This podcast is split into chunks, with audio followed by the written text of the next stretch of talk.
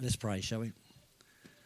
So, Father, we just thank you for life in the Spirit. God, we thank you that we can gather here and just sense your presence with us, know your hand upon us, and hear your still small voice speaking to us. So, right now, we just ask that God, uh, you just speak to us through your word and you just have your way in and through us in Jesus' precious name. Amen.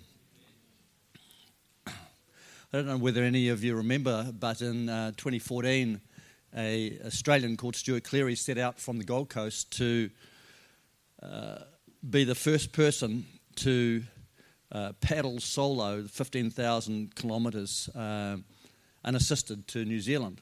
And uh, he set out in his sea kayak, but 12 hours later, he rang his wife to tell her that uh, his sea kayak was taking on water and he was aborting the uh, attempt.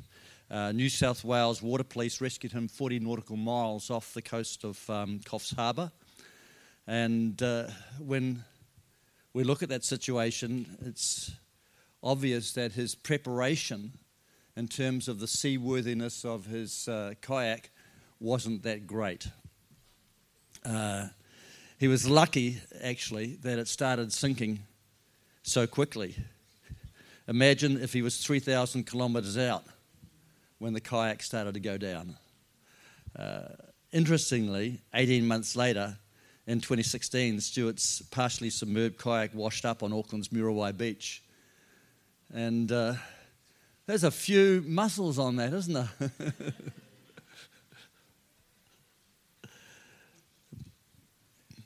Preparation is everything. Uh, we're in a battle, and in most cases, preparation is the difference between living life defeated or actually breaking through into a new place in God. It's the difference between success and failure. Uh, in the, how many people have been watching the Olympics, by the way? Yeah.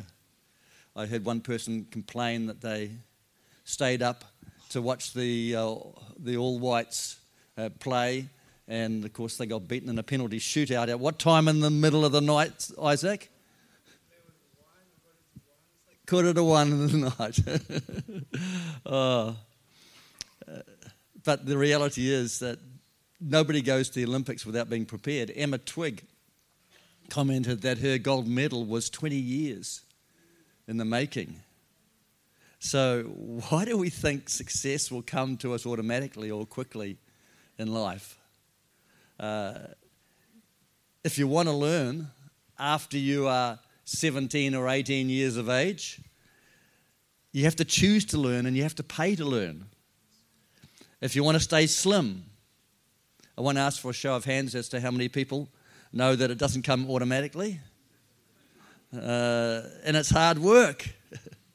if you want to stay clean, it's not automatic. If you, uh, you have to choose to grow in God, it's not automatic. Jesus said, anyone who is building a house, you have to prepare and you have to count the cost to see if you've got the materials that you can finish the job. And if you want God to move in your life, you have to choose and prepare to give Him something to work with. And this is really illustrated by a story in 2 Kings chapter 3. The Bible tells us that all Scripture is uh, God breathed, and it tells us that the Old Testament Scriptures, especially, are there for our learning. And uh, in this particular passage, Moab, which is always a type of the flesh, uh, has rebelled against Israel. And so, with Jehoshaphat, king of Judah, and the king of Edom's help, uh, Joram, king of Israel, sets out with the three armies together to attack Moab. And out of those three, only Jehoshaphat was a God fearing, uh, godly king. Seven days into their journey, they run out of water. And that is absolutely uh, devastating. They're tired, they're thirsty, they're vulnerable. And the first thing that the ungodly king of Israel uh, does is blame God for, his, for their predicament. How often do we hear that? How often do we hear people who have no relationship with God, when things go wrong, the first thing they do is they blame God? I mean, even on insurance forms, there's a provision for an act of God, and they don't even believe it. Uh, so in 2 Kings chapter uh, 3 and verse 10, uh, we're going to read this uh, reasonably long passage, and it says this What exclaimed the king of Israel? Has God called us three kings together only to hand us over to Moab? But Jehoshaphat asked, Is there no prophet of the Lord here that we may inquire of the Lord through him? An officer of the king of Israel answered, Elisha, son of Shaphat, is here. He used to pour water on the hands of Elijah. Jehoshaphat said, The word of the Lord is with him. So the king of Israel and Jehoshaphat and the king of Edom went down to him, and Elisha said to the king of Israel, What do we have to do with each other? Go to the prophets of your father and the, prof- and the prophets of your mother. No, the king of Israel answered, because it was the Lord who called us three kings together to hand us over to Moab. Elijah said, As surely as the Lord Almighty lives, whom I serve, if I did not have respect for the presence of Jehoshaphat, king of Judah, I would not look at you or even notice you. But now, bring me a harpist. And while the harpist was playing, the hand of the Lord came upon Elisha, and he said, This is what the Lord says Make this valley full of ditches.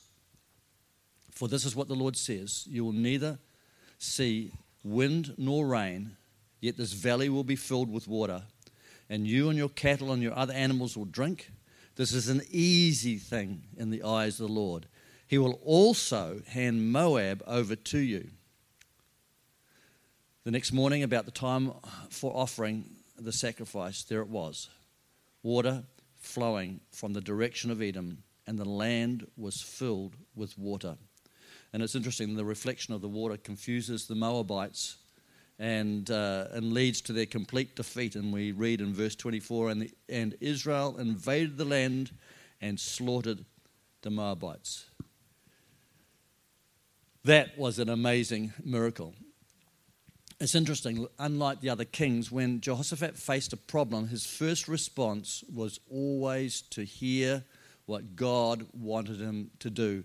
Uh, you read the same sort of thing in 2 Chronicles 20 when, again, um, uh, Judah is being attacked by three armies, and the first thing that Jehoshaphat does is he call, calls a fast. And he gets the whole nation of Judah to pray to the Lord. So it was in his heart. The first thing he always wanted to do was to hear what God wanted him to do. Uh, most of us are facing situations where we need to grow or we need a breakthrough. Uh, it may be in the area of finance, it could be health, it could be uh, problems with your loved ones, addictions, mindsets. Uh, it could be in your work situation, your business environment. It might be in your relationship with God that is just stagnated and needs to go to another level. But each of us uh, needs a breakthrough in one area or another because we all need to grow. We haven't arrived there yet. We all need to go to another level in the things of God. And the first step to breakthrough is always to seek the Lord and be led by the Spirit. To be led by the Spirit, we need to be able to hear what the Spirit is saying. And by the way, um, I don't know whether it came through in the announcements this morning, but this afternoon I'm doing a workshop on hearing the still small voice of God. And so that'll be particularly useful for those of you who uh, decide to come along. The Holy Spirit speaks to us in a number of ways. He speaks to us through the scriptures, through inward impressions in a still small voice, through prophetic ministry, through dreams, through visions, through natural happenings, through angelic visitations, through the audible voice of God. Uh, God is speaking to his people all the time. It's like in this room, this room is filled with radio waves. All we need to do is have a radio receiver and we can turn it on and tune it in and we'll hear what they are broadcasting. And the same is true with the uh, Word of God to it. He's speaking to us all the time. The problem is that we often just don't stop and tune in and listen.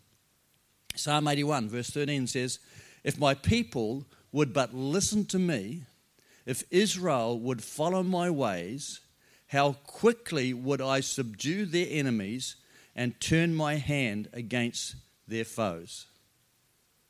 How many people are facing a bit of a battle at the moment need a breakthrough? Eh?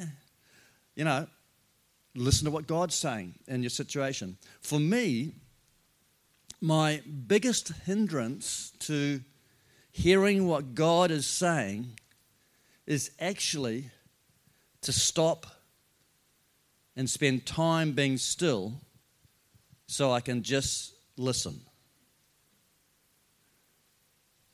I won't ask for how many people have got a A1 personality here.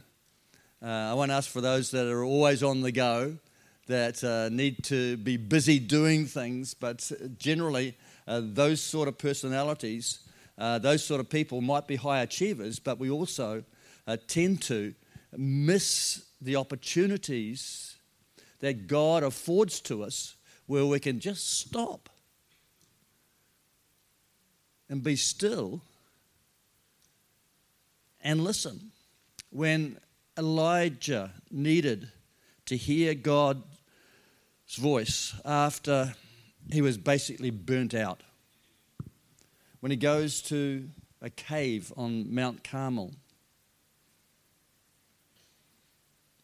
There's wind and rain, there's thunder, there's earthquakes, all places where traditionally he had heard the voice of God speaking to him. But it wasn't in any of those that God came through.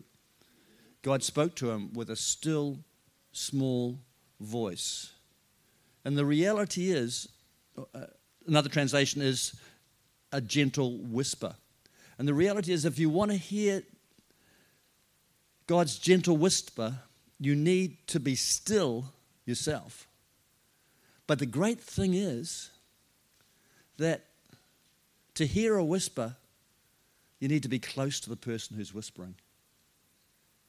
And when God is whispering, you can be sure that He's close to you. That action of being still and it says in Psalm 46, verse 10, be still and know that I'm God. The action of being still doesn't necessitate uh, hours on end of being still, but it does mean that throughout our busy schedules, we need to take time on a regular basis just to stop and be still and acknowledge His presence with us uh, during the day. It's, it's really about people, it's about developing a God bias rather than relying on our own natural giftings all the time. And by a God bias, I mean, um, I was telling some guys the other day after I smacked myself in the head with a golf ball. I was t- telling people, well, actually, you know, the um, the sport where most more people die playing than any other sport is outdoor bowls. More people die when they're playing outdoor bowls than any other game because they're old. All right? They drop, drop dead. All right? But, but a bowl has a bias. A bowl has a bias. And when you bowl it down, that the faster you bowl it, the less the bias takes its effect.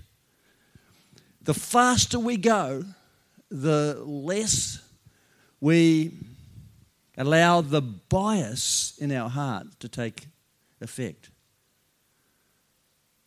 But we need to develop a mentality, we need to develop a lifestyle that allows our bias, our tendency to rely on God to take control of our life. As I said,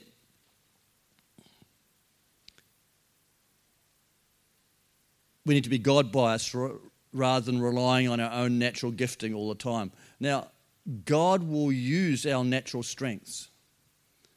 And part of being prepared and putting ourselves in a place where God can move in us and through us is to continue to develop the gifts that He gives us. That is so important. That is so important. Grow, develop, hone your giftings so that God can use you. Young people, study, work hard to develop what God has given you. But in that study, in that gifting, in that honing of the talents that God gives you, learn to marry them with the Spirit of God so that God can take hold of those talents, so that God can take hold of those giftings. When Moses was standing before the Lord, he had his shepherd's staff in his hand. When Moses is standing before the burning bush, and the shepherd's staff represented his tools of trade. It represented the gift that he had as being a shepherd. God said, throw it down. And Moses did. He threw down his shepherd's staff. It was a symbol of surrendering his talents to the Lord. When Moses, when God told Moses to pick up that staff, it wasn't just Moses' staff anymore. There was an anointing on that staff. And it was the staff of God and Moses. And when you have a look and see the miracles that happened, mainly it was the staff. It was the staff that Moses held out that God worked through to bring about those miracles. There are people here this morning, and you need to surrender your giftings. You need to surrender your uh, craftsmanship. You need to surrender your job situations afresh to the Lord. Because God is saying, hey, I want to invade those situations and I want to take them to another level. No matter where we are, God's with us. So Jehoshaphat goes to Elijah, and Elijah says, This is what the Lord says make this valley full of ditches, dig ditches. It didn't make sense, but God said it, so they did it. When you dig ditches that God has told you to dig, even when it doesn't make sense, God will fill them. If you're following what God is saying for you to do in each situation and circumstance, God will fill the ditches that we dig. He doesn't always make sense. We aren't supposed to understand him. He's God. How can we understand him? But we are required to trust him and be obedient to his word. It's one thing to hear from God, it's another thing to be obedient and do something about it. You know, every Wednesday morning I meet with a group of uh, Whangarei ministers and have been doing this for 20 years. Uh, we've been praying for each other and with each other, and we've been praying for the city and we've been praying for revival. We've been digging ditches to the Lord in the Spirit. But a little while back, I felt the Holy Spirit prompting me to ask the guys, I said, if God was to answer even half of our prayers, would we be ready? Would we be able to handle the influx of souls that we are actually asking for?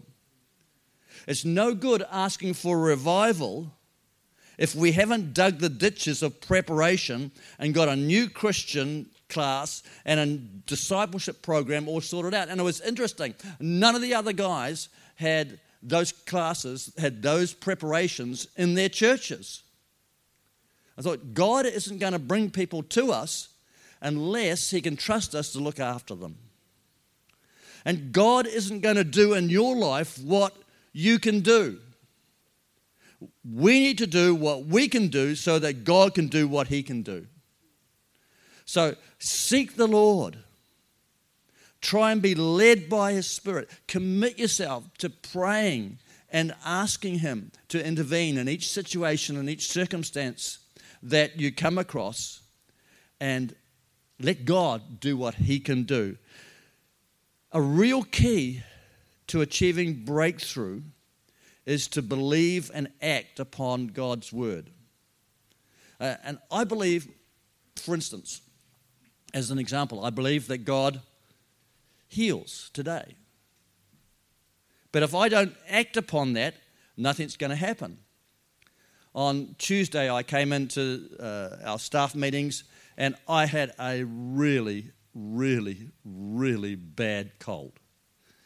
Uh, some of you have had that um, thing that's kept you down for a few weeks or so. I had it. My throat was raspy, as the staff will testify, and so I had a choice.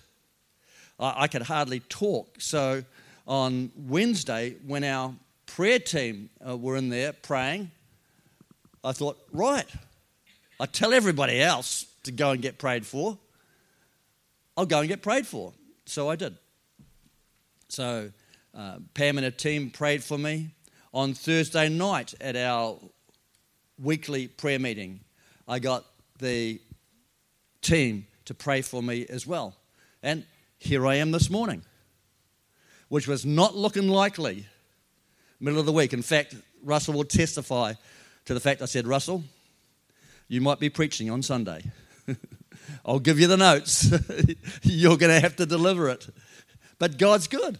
And by the way, um, Pam was telling me that a member of her life group had a um, nine year old granddaughter who had been deaf in one ear since early childhood and had regular operations to remove polyps which um, grow in the ear, uh, also holes in both eardrums.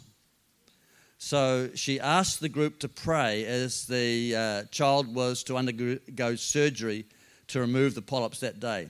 They prayed, they prayed for healing, and they prayed that both ears would be completely uh, restored.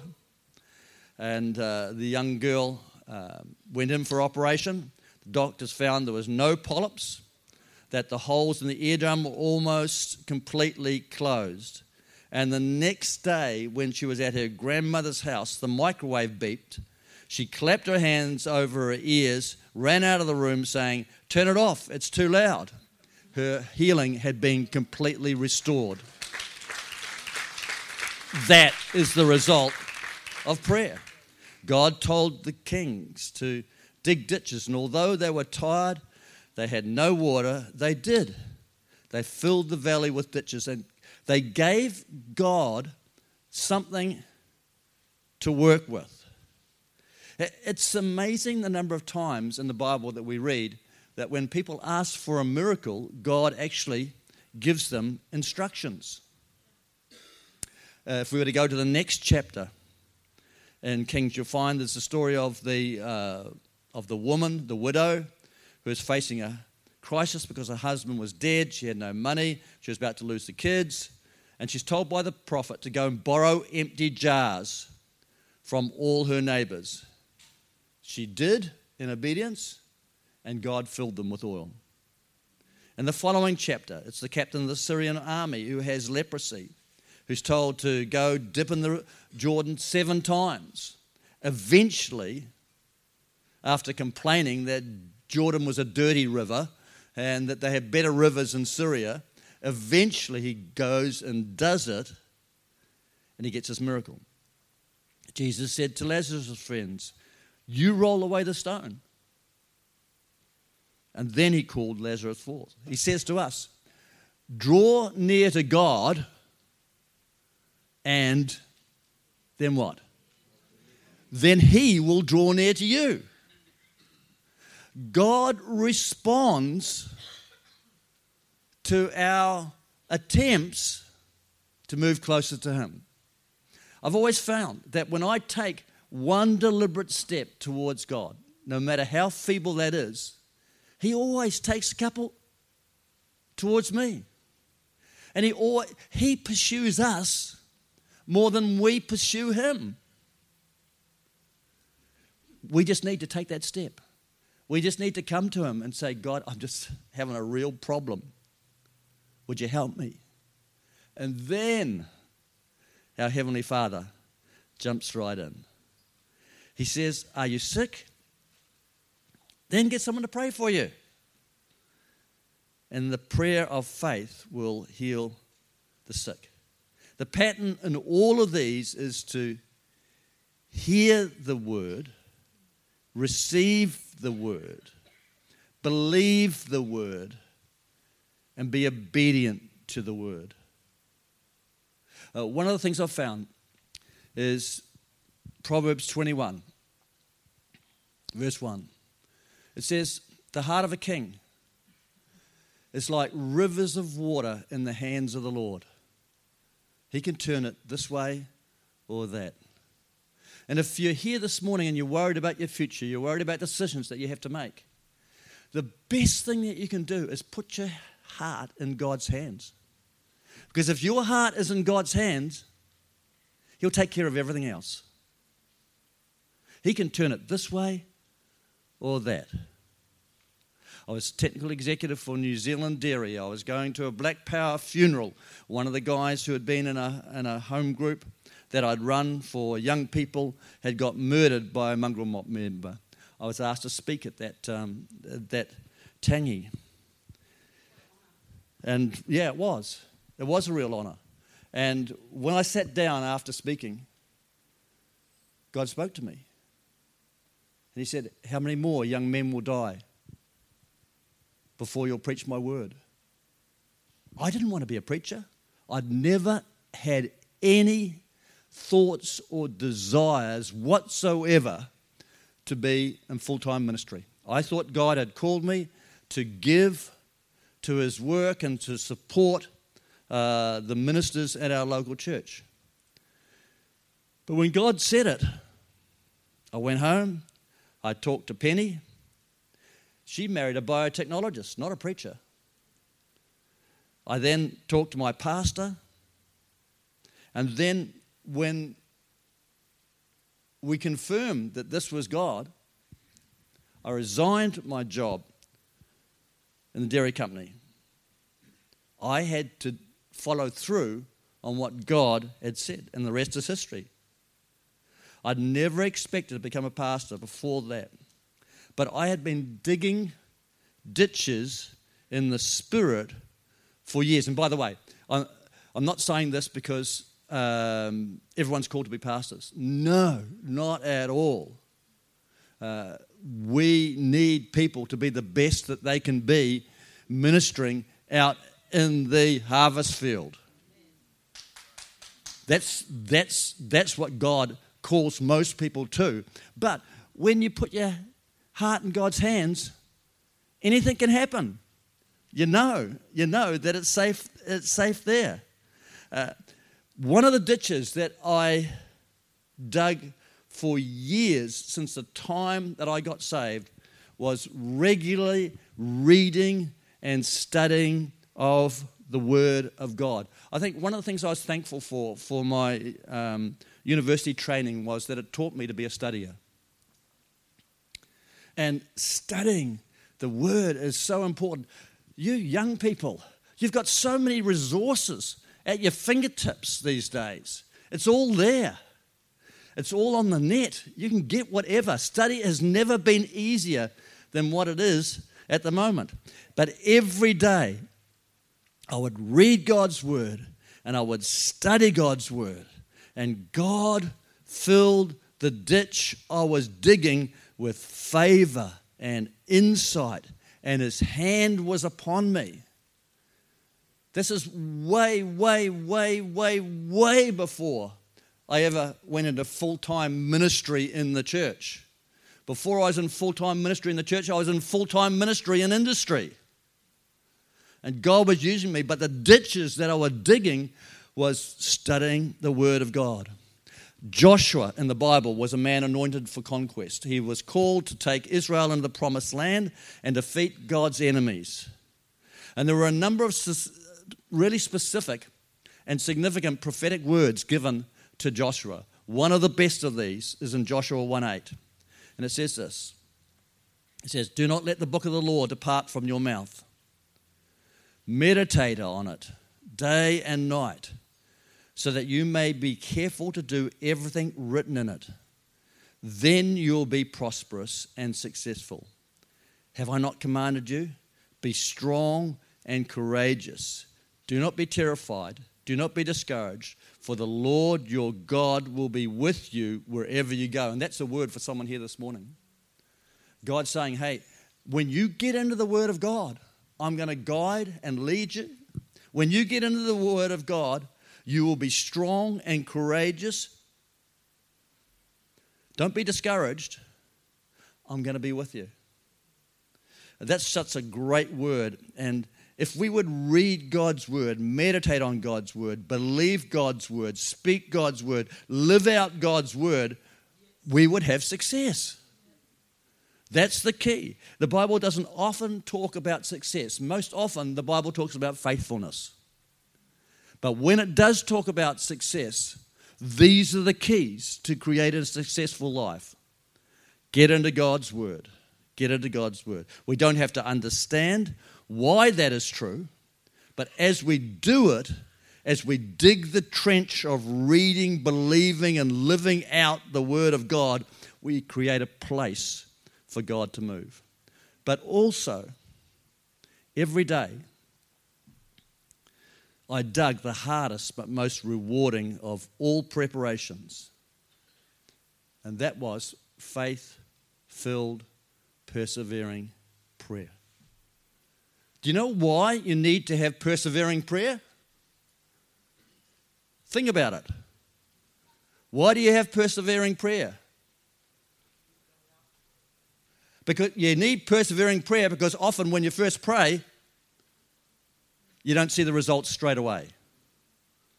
That's why you need to keep going. Keep going, keep going, keep going, keep going. And Luke 18, Jesus tells the parable of the persistent, persistent widow. He says in verse 1 Jesus told his disciples a parable to show them that they should always pray and not give up. We don't have to even read the parable. That's it, summarized. Pray, don't give up. James 1 3.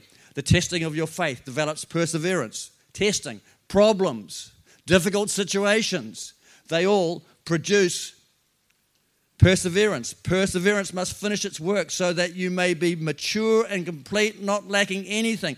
If you want to be mature and complete, not lacking anything, you need to develop perseverance. And the only way you get perseverance is when you've got problems that you have to keep on praying about. That's the pathway to maturity. It takes faith to pray and keep on praying, but persistent prayer always produces breakthroughs. Persistent prayer is a ditch that God will always fill. We've got people who have been coming every week to our Thursday night prayer meetings, 7:30 to 8:30 rain, hail, or shine. That's persistent prayer. That is saying, God, use me in that situation. When you persevere and dig a trench, you give God the opportunity to fill it. Jacob said of God, I will not let you go until you bless me. The disciples prayed in Jerusalem until they received power from on high. Seven times Elijah prayed for God to break the drought before he saw a small cloud on the horizon. And he knew that God was answering his prayer. Daniel prayed and fasted for 21 days before the angel Gabriel finally broke through after a battle in the heavenlies. The woman with the issue of blood, been bleeding for 12 years, but she said, If I can just touch Jesus, maybe I'll be healed. About 30 years ago, I was given a book, which is not in print these days. It's called Seven Great Prayer Warriors, and one of them uh, was George Mueller. And uh, if you ever get a chance to uh, read a biography or study the life of George Mueller, what an amazing man of faith and prayer he was. He had four friends that were unsaved, and he prayed for them every day. One got saved within a few, few weeks of him starting to pray. Another one got saved within a few months of him praying. Another one, the third one, got saved after a couple of years of him praying. The fourth guy, George Mueller prayed for him every day for 56 years. And he never saw that man come to faith. That man came to faith at George Mueller's funeral. persistent, persistent, faithful prayers. Perseverance is the key to inheriting God's promises. Hebrews 10, verse 35, as the musicians come, says this So do not throw away your confidence, it will be richly rewarded. You need to persevere. So here's the situation, basically, that the writer is addressing. He's addressing people with, with problems who haven't seen an answer to their prayers. They are ready to give up in the situation. They're ready to throw it all in. And he says, Don't throw away your confidence in God. It's going to be richly rewarded. You need to persevere so that when you have done the will of God, you will receive what He has promised. Wow. There are people here this morning. Don't throw away your confidence. Keep on. Dig those ditches of preparation in praying and reading the Word, especially. Give something to God that God can fill.